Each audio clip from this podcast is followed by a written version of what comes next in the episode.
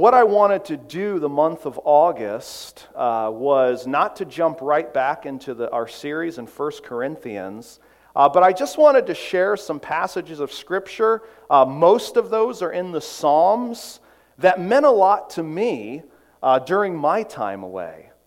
And uh, I, I, I, hope that they'll mean a lot to you. And, and one of those Psalms is Psalm 139. Uh, God really used this psalm uh, just to encourage my heart, to, to remind me of God's knowledge of me. And the title this morning is Know Your God. We're going to read all about God's great knowledge of us. And I think the challenge is then for us to know our God. We know people, we know things on different levels, right? Different levels of relationship, different levels of knowledge that we have with, with each other. Is my, are the monitors on? I'm getting a lot of echo up here.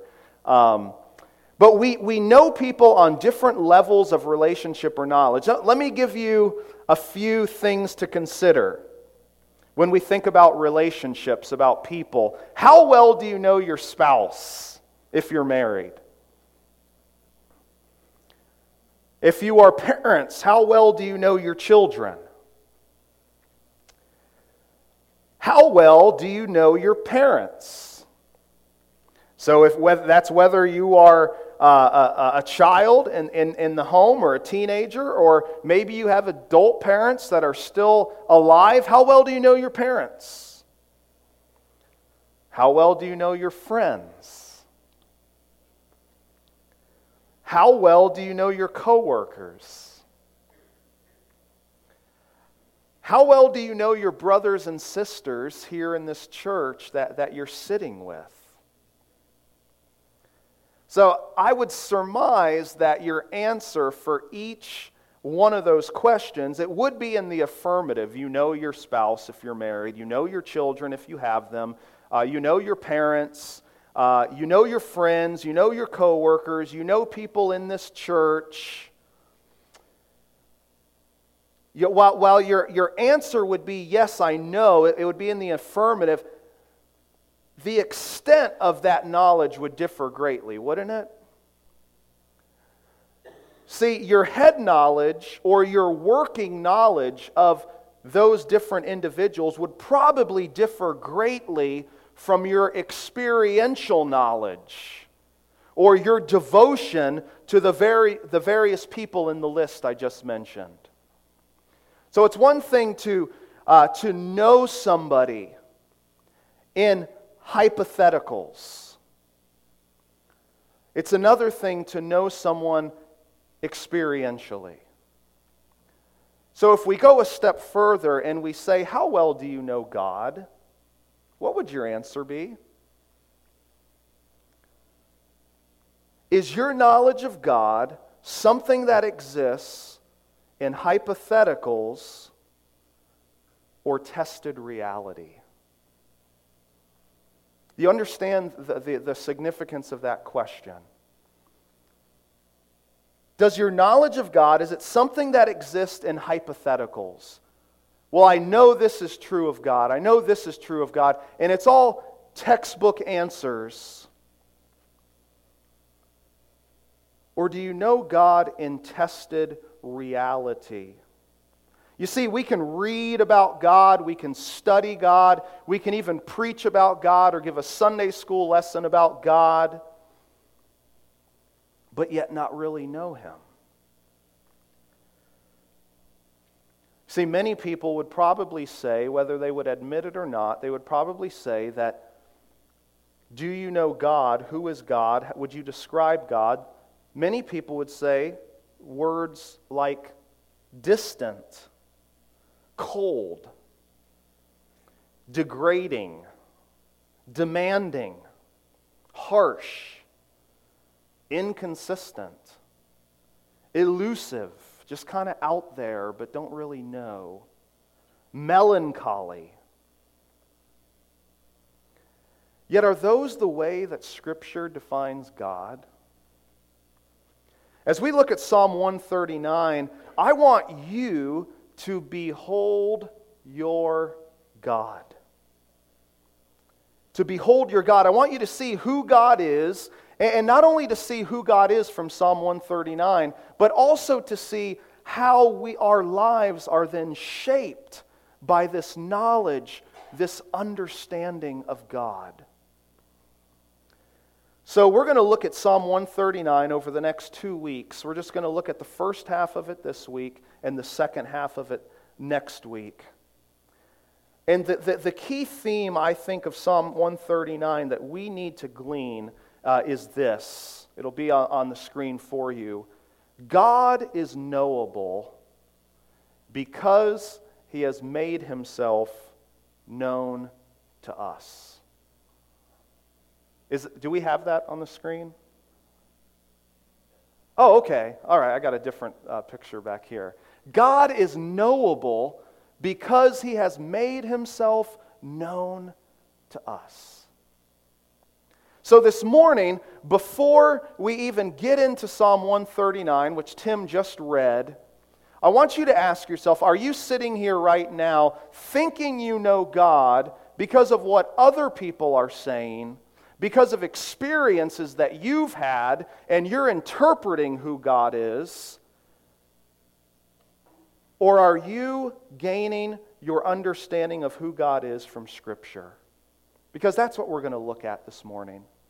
God is knowable because He's made Himself known to us. So we're going to look at how God is described.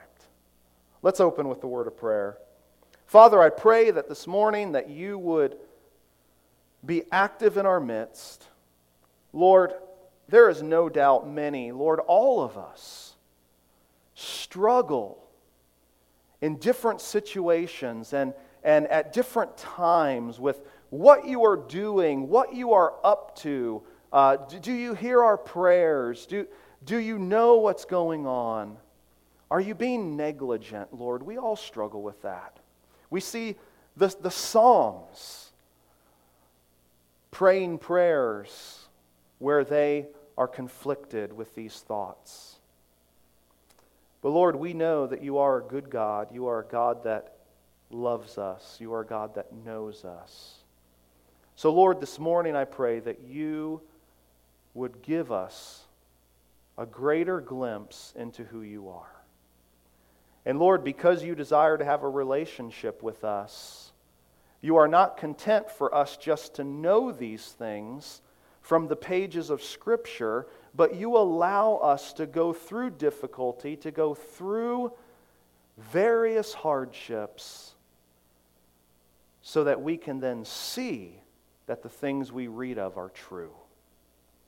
So, Lord, would you please direct our time together today in Jesus' name? Amen. This morning, we're going to look at two characteristics or ways that God is described in verses 1 to 12. Uh, these can be, these are, are tied in with God's attributes. How many of you ever heard that, that big word omniscient? That means God is all knowing, God knows all things. And we're going to see in verses 1 to 6 that, that, that David is speaking of God's omniscience, his all knowingness, yet he's doing it not just on a cosmic level, he is, he is talking about God's omniscience at a personal level. And that is where we ultimately have to get to as well. So, number one, we are called to know our God in accordance with the comfort of God's knowledge. The fact that God knows us should bring us comfort.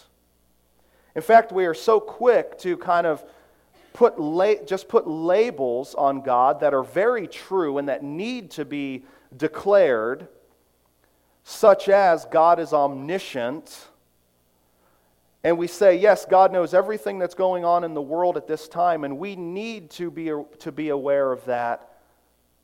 But are we practically living as if that is not true?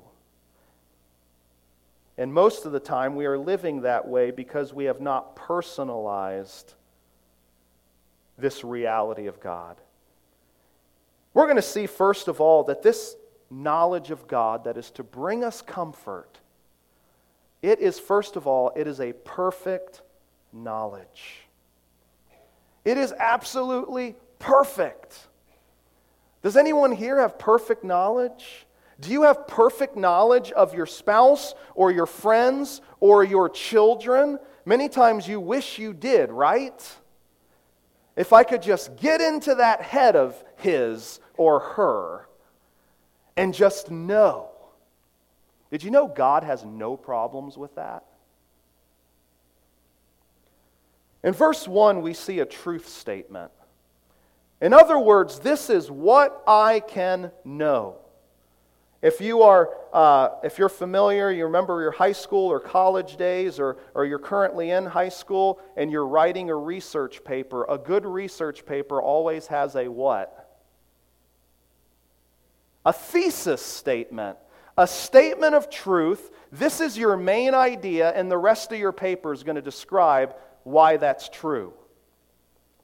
Verse 1 is the thesis statement, the main truth that David is going to unpack in the rest of these six verses. What does he say in verse 1? O Lord, you have searched me and known me. O Lord, you have searched me and known me. The rest of verses 2 to 6 are going to describe the depth of God's knowledge. It's so interesting in this prayer. I just, just looking at verse 1, it starts off with God's personal name, Lord, or in the Hebrew, Yahweh. It's God's covenantal name, the name by which God has given man that he has, has committed himself to fulfill his purposes, not only cosmically, but with his people. In fact, if you were to read Psalm 139, it would just go right to, it wouldn't even be the O, it would go right to Lord. This is a psalm of praise and, and declaration to the Lord. This is not a me centered psalm, although the psalm has to do with us. This is a God centered psalm. And man, one of the ways, one of the reasons that we struggle in our relationship with God and putting trust in God is because we are focusing on the wrong object, on me, on how I'm interpreting things, on, on my thoughts. And David here, who writes Psalm 139, is saying, no, our minds have to be directed towards God, outside of ourselves. You see, this is a personal God that we have. But this is also a God who knows. It's, notice it says, You have searched me and known me. Now, you don't have to, to, to do a whole lot of thought about God to know. God doesn't need to search things out to know them, does he? I mean, for instance, look at verse 4. Even before a word is on my tongue, behold, O Lord, you know it altogether. Uh, verses 15 to 16 that we'll talk about next week. Uh, my frame was not hidden from you when I was being made in secret. Uh, verse 16, your eyes saw my unformed substance. God doesn't have to do a searching out. In the, in, the, in the context of, I don't know anything, I better find out. What David is doing here is he is putting the depth of God's knowledge in terms that we can understand. God's knowledge. This is a figurative, figurative expression that nothing escapes God's knowledge. You can't trick God. You can't fool God. God is the expert detective because he knows all things. This is talking, as one person says, God's knowledge is detailed, thorough, and exhaustive. I would encourage you, if you are struggling this morning, does God know my situation? To write those three adjectives down. God is detailed, His knowledge is detailed, thorough, and exhaustive. It's not that God knows this little part about me, but not this part. It's not, I wonder what's going, that God must kind of just be aloof. You have searched me with a perfect knowledge. You have known me. This word known is used four times, or excuse me, five times in this psalm.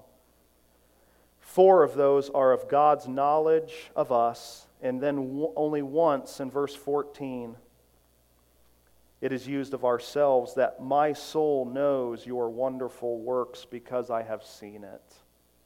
I trust in it. So, what's the truth statement? What can I know? That God knows me with a perfect knowledge. And then verses 2 to 4 give a truth description. In other words, why can I know this? Why can I be so sure of this? And I would like to suggest verses 2 and 3 show us that God is not a distant God.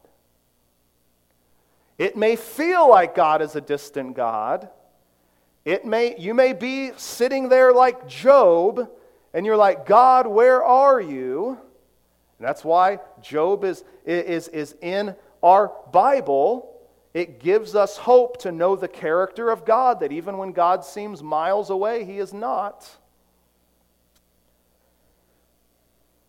We see in verse 2 why can I say confidently, You have searched me and known me? Verse 2 You know when I sit down and when I rise up. In other words, He knows all of our days. Uh, this is a poetic description. When I sit down and when I rise up. It basically, he's saying everything in between, when I'm active and when I am at rest. Lord, you know it. There is no part of my day, there is no part of my life that you are unaware of. Not even those insignificant times, moms, where you're changing your baby's diapers and it seems like just one out of a million. Those things do not get missed by God. Deuteronomy 6, it, uh, there's a familiar figure of speech that, that uh, God tells uh, the children of Israel, the, the parents, that you shall talk of the commandments of God and the ways of God to your children when you sit in your house, when you walk by the way, when you lie down, when you rise. In other words, he's saying every opportunity that God gives throughout the course of the day you are to be actively seeking to teach your children about the ways of God. You see, God is not a distant God. He, he knows when you sit down and when you rise up. Uh, he knows as you're sitting here this morning everything that you're thinking, feeling, going through, positive or negative. The Psalms are, are, are not just randomly put in, in, the, in, this, in, in the book of Psalms, the, each psalm. They're, they're strategically put there. Uh, the, the last time that the word sit is used is in Psalm 137 and verse 1. This is a song of lament. By the waters of Babylon, there we sat down and wept when we remembered Zion. I mean, this, this, tell, this tells me, and it would tell the, the Jewish reader that is, that is reading and worshiping through, through the Psalter, the, the, the Psalms, even in the most desperate situation for an Israelite, they are taken into captivity, sitting in a foreign nation and weeping. God is aware. God is taking note. Not only that, but it says at the end of verse 2 You discern my thoughts from afar. What's interesting, the first part of verse 2 talks about our activeness. We're sitting down, we're rising, everything in our day God is aware of. But then You discern my thoughts from afar. That, that word afar having the idea of beforehand, uh, before we're even thinking them, God knows them. So, verse 2 starts out talking about the outward actions, which would be hard for any human. No human knows everything you're doing. But it even is greater than that, that God knows not only the external, but the internal.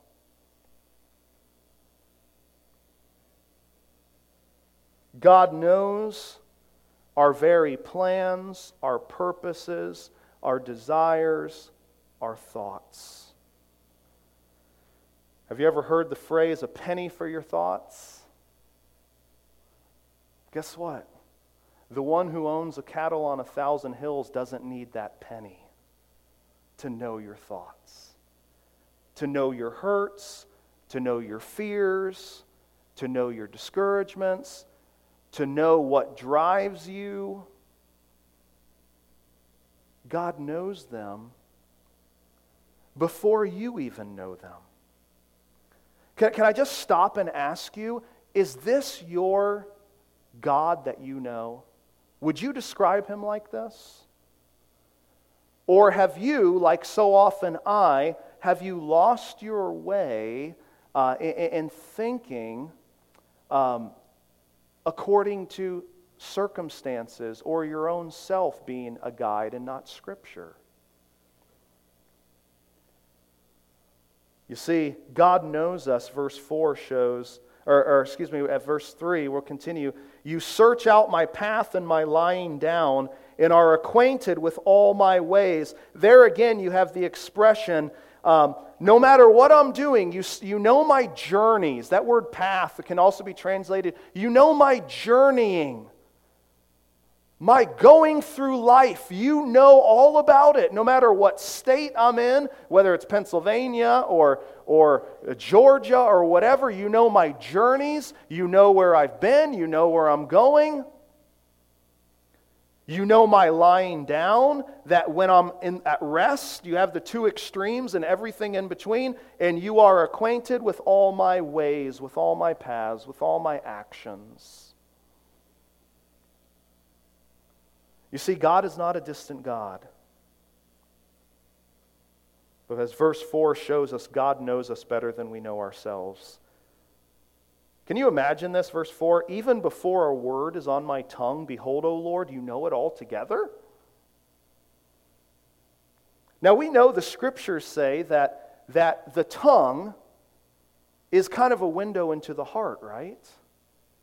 How many of you ever were in a situation, maybe you're at home, maybe you're on your way to church, uh, wherever it is, and you just get so upset and you say something and you're like, whoa, I didn't even mean to say that. Or, whoa, I, I just lashed out at this family member and I don't even know where that came from. Have you ever had an experience like that? Most of you are so spiritual, obviously. I would say we all have. How many, how many of you want to be real authentic? Anybody have that this morning? Okay, we have a few hands. What this is saying, God, what this is saying is God knows us at our deepest level, which is the heart. Before a word ever utters our tongue, God is not only aware of what we will say, but he's aware of the, the, what's going on in our heart that caused that to be said. That is amazing. That is where the rubber meets the road with the omniscience of God, the all knowingness of God. God knows us better than we know ourselves. I would say, just from the first three verses, that's a pretty perfect knowledge, isn't it? But this comfort that we can have in realizing that God's knowledge is perfect, it doesn't just stop there, because there's another description here with this knowledge of God. The way I put it is it is a not only a perfect knowledge, but a proactive knowledge. We just kind of saw that in verse 4 that before a word is ever said, the Lord knows it. But then notice verse 5 You hem me in behind and before, and lay your hand upon me. A proactive knowledge. Don't say, God is not involved in my life. Now, you can say, I don't see how God is involved in my life right now, but please do not say, as we see from verse 5, that God is not involved in my life. Here we see a visual word picture. God's hand is directing his people. Hemming me in is not always used in a good context. In fact, in, in, in, other places in the Old Testament, it can be used of a siege of a city. The Babylonians set siege to Jerusalem. God will hem in, He will lay siege to His enemies. So, this can be, depending on your. Uh, uh, depending on your relationship with God, if you are a believer or an unbeliever, this could be either really great news or really bad news. And if you're desiring the things of God above the things of yourself, this can be really great news. If you're seeking your own way in rebellion against God, that's really bad news. God's not going to let you just go your own way if you're truly His child. You hem me in. God many times says no to one thing or no to another thing because He, as the perfect Father, knows, as we'll see, the path we need to take. In everything that God does, whether it is a tough hemming in or a gentle, a good hemming in, where we know God is directing us right where He needs to, David writes this in very personal terms, he doesn't use just the, the normal word for hand. It's the word that elsewhere uh, in, in, in the Old Testament it can be translated generically as hand, but it's also translated as palm. You hem me in and you, you lay your palm upon me. So you kind of have a few word pictures that, that here we are this little, these people on this little pea sized planet, in, in God's perspective, and God has his gentle palm guiding and directing us, cutting off one way, opening up another. That's God's activity in our lives. It is the same word, palm, that says, uh, speaking of Israel, and, and by extension, all of us as, as, as, as believers in Christ and now spiritually children of Abraham, he says, Your names are inscripted on the palm of my hand. That's God. That's who God is. And He is proactively leading in our lives even when we don't think He is. Because, man, who would have came up with the message of the cross? Wouldn't there have been a, in our thoughts, a more sensible way to redeem his God's people than through kind of the roundabout way of the cross? Well, if God, if we don't understand uh, the, the, the, the, the vastness of the message of the gospel, we embrace it by faith, how much uh, are, are we to understand really any of God's ways according to our own understandings? You see, God, God's knowledge is a proactive knowledge. And then verse 6, as David ends this segment, this first stanza of, of, of this psalm, speaking of God's knowledge, we see that this is a praiseworthy knowledge. Man, when we note the, how perfect God's knowledge is and it's proactive, God never has to just be taken off guard and respond to a situation. in emergency mode like we have to so many times. No, God is proactively leading us. This should bring us to praise. Look at verse 6. Such knowledge is too wonderful for me. It is high. I cannot attain it. You see, folks, when we get a glimpse of God, what should it do to us? It should bring us to humility. Are we in awe of the vastness of the wonder of God? And we realize, God, when I think about your knowledge, not only of this entire universe, but your knowledge of me, it is so high, it is so exalted that I could never get to the place of saying, My understanding matches yours. Never. But how many times practically are we living as if our knowledge does match God's? Kind of like the phrase you, you maybe have heard a theological, uh, uh, theological theist, but a practical atheist. You believe in God with, with, with your mind, but yet, and, and, and many times even your heart, but yet you're living in such a way that you're denying that there even is a God. You see, God's knowledge should bring comfort. But then, secondly, before we conclude, there's a second characteristic of God that David describes in this first half. In verses 8 to 12, we see not only God's omniscience, his vast knowledge, we see God's omnipresence. What is omnipresence? That he's everywhere present, right? God is an omnipresent God. Wow.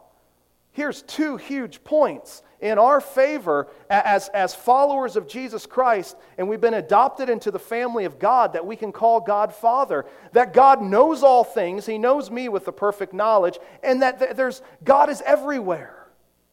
There's nowhere that now I'm hidden from God's perfect knowledge. Again, a double edged sword, so to speak, depending on your heart's purposes and desires. But this second stanza of this psalm, it should bring us security. The security of God's presence. Not only can we be comforted, but we can rest secure. Verses 7 to 10 show us that God's presence, it is consistent. It's not here today, gone tomorrow. Again, David, by way of a question in verse 7, is now going to do the exact same thing he did in verses 1 to 6, where verse 1 he states a truth, and verses 2 to 6 he says, Here's why this is true. In verse 7, he's going to state a question with an implied answer. And then in verses 8 to 12, he's going to say, Here's why this is true. So let's look at this statement of certainty in verse 7. Where shall I go from your spirit? Or where shall I flee from your presence?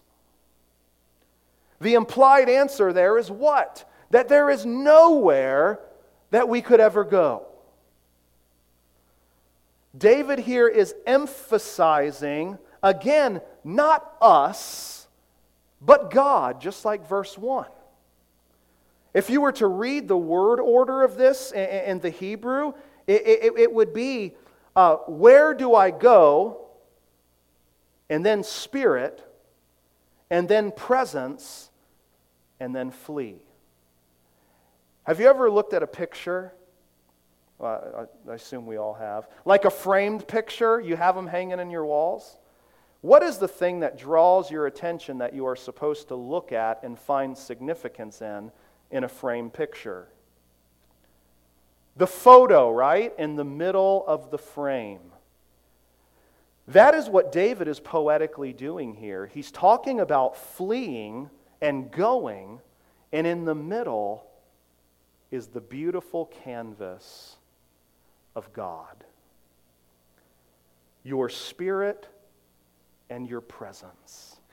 God, they are always with me. That is the picture that I need to place on the wall of my heart. That no matter where I go or where I flee, God. That's what David is, is, is trying to do here poetically in this psalm is emphasize God.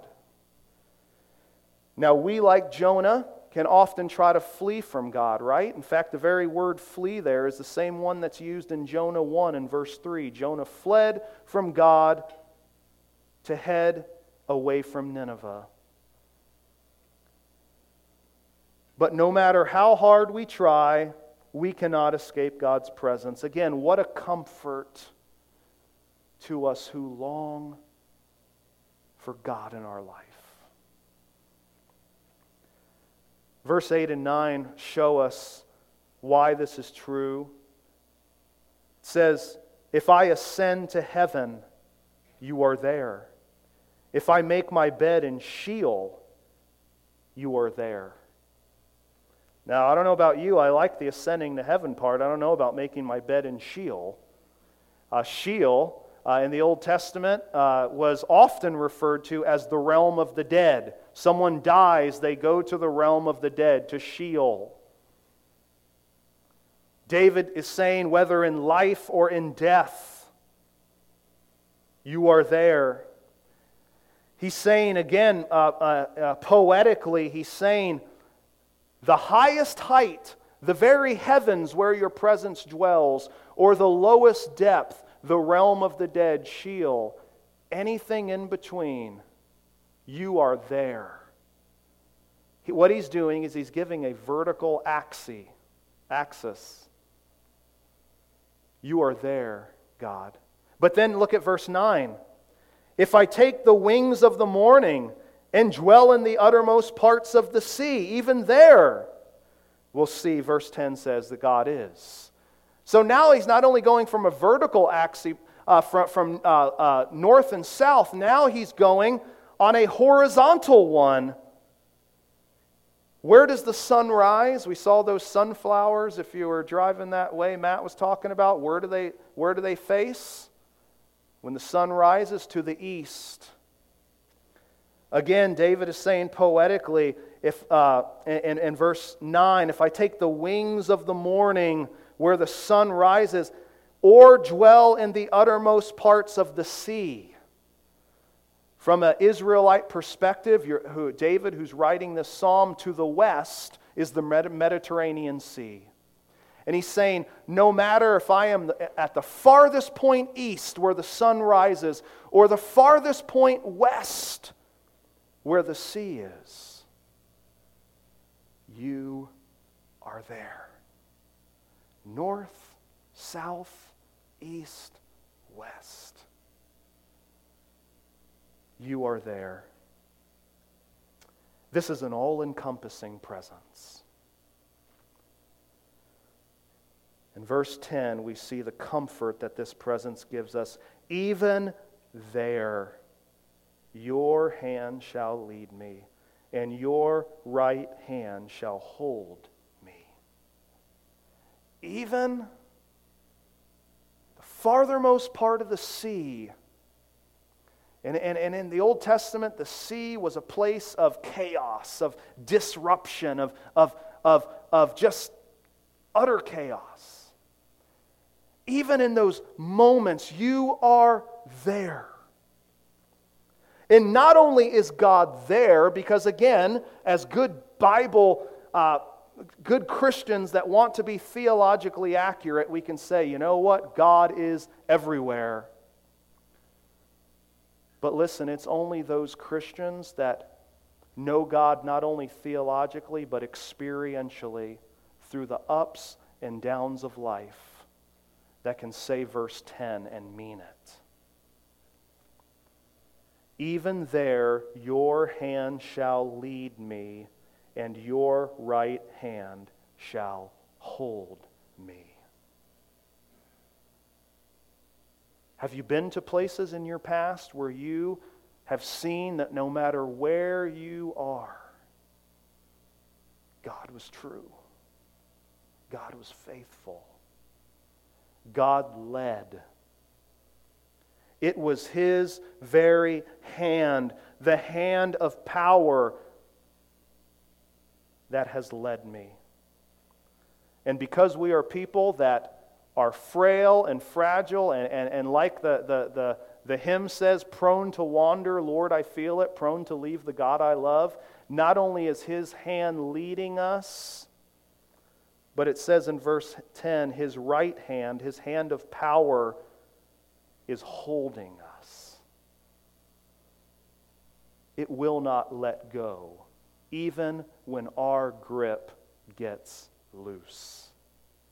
You all remember holding, uh, if, if, if your children are raised or are older, you all remember when your child's a little toddler, holding their hands, maybe going across a street or a parking lot.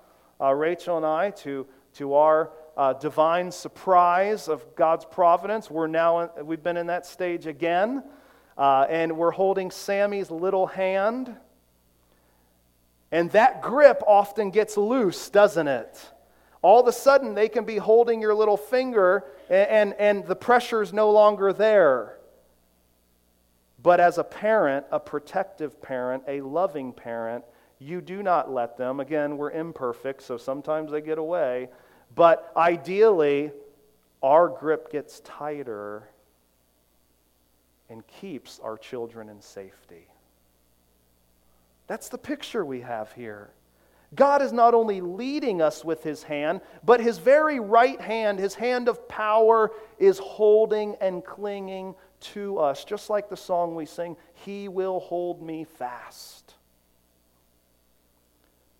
That brings us comfort. The psalmist in Psalm 73 says, I am continually with you, you hold my right hand. In Isaiah 41, God says, For I, the Lord your God, hold your right hand. It is I who say to you, Fear, fear not, I am the one who helps you. And as we close today, we look at these final two verses. What should this do for us? The security of God's presence? It should give us assurance.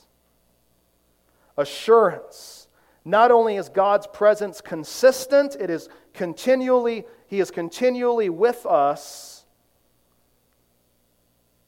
God's presence gives us a consistent, a sure assurance. Verse 11 says, If I say, Surely the darkness shall cover me, and the light about me be night. Even the darkness is not dark to you, and the night is as bright as the day, for darkness is as light with you. So we can have assurance then, despite our desperation. Do you notice? Can, can you hear the desperation in verse 11? In other words, surely, uh, beyond a doubt, this is the big one. Surely if I say, The darkness shall cover me, what was once light is now night. I am in a deep valley. I am in a deep concern. I, whatever the case is, let the Holy Spirit uh, be the one to point that out in your heart. Even in our most desperate situation, we see that there's hope, there's assurance. In fact, that word cover, the darkness shall cover me. Uh, uh, literally, the darkness shall crush me. It's the very word that's used in Genesis 3:15, talking about the one to come will bruise or crush the head of the serpent, and his heel will be crushed. See, the reason that we can have confidence that we will not be crushed is because Jesus has crushed the head of the serpent. If God is for us, who could be against us? He who did not, uh, who freely gave us his Son. Why can we have assurance despite our desperation? Because of who God is. Verse 12. Even that very darkness that I fear, what does it say? It is not dark to you. The night is as bright as the day. Why? For darkness is as light with you. We have a conquering God. Hebrews says Jesus Christ is the same yesterday, today, forever. Nothing overtakes God. How do we know that? Uh, what can we, we, what visible evidence do we have that nothing can overtake God? The answer is Jesus Christ. As John 1 5 says, the light shines in the darkness, and the darkness has not overcome it. God is not limited by darkness. So, as we close today, the call to know your God. Do you know your God?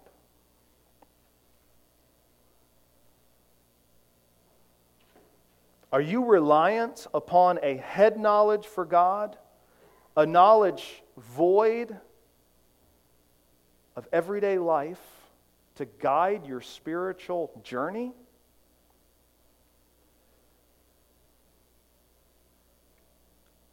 Or are you taking the truths of God's Word? Seeking to go to God's Word, not your own experiences or your own interpretation of those experiences, to, to say who God is?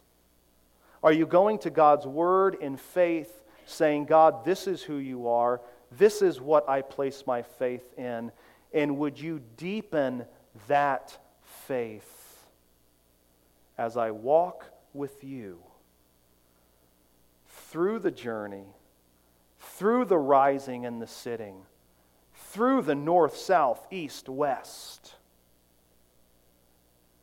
Would you help me to walk by faith, knowing you personally? You see, God is knowable because he has made himself known to us.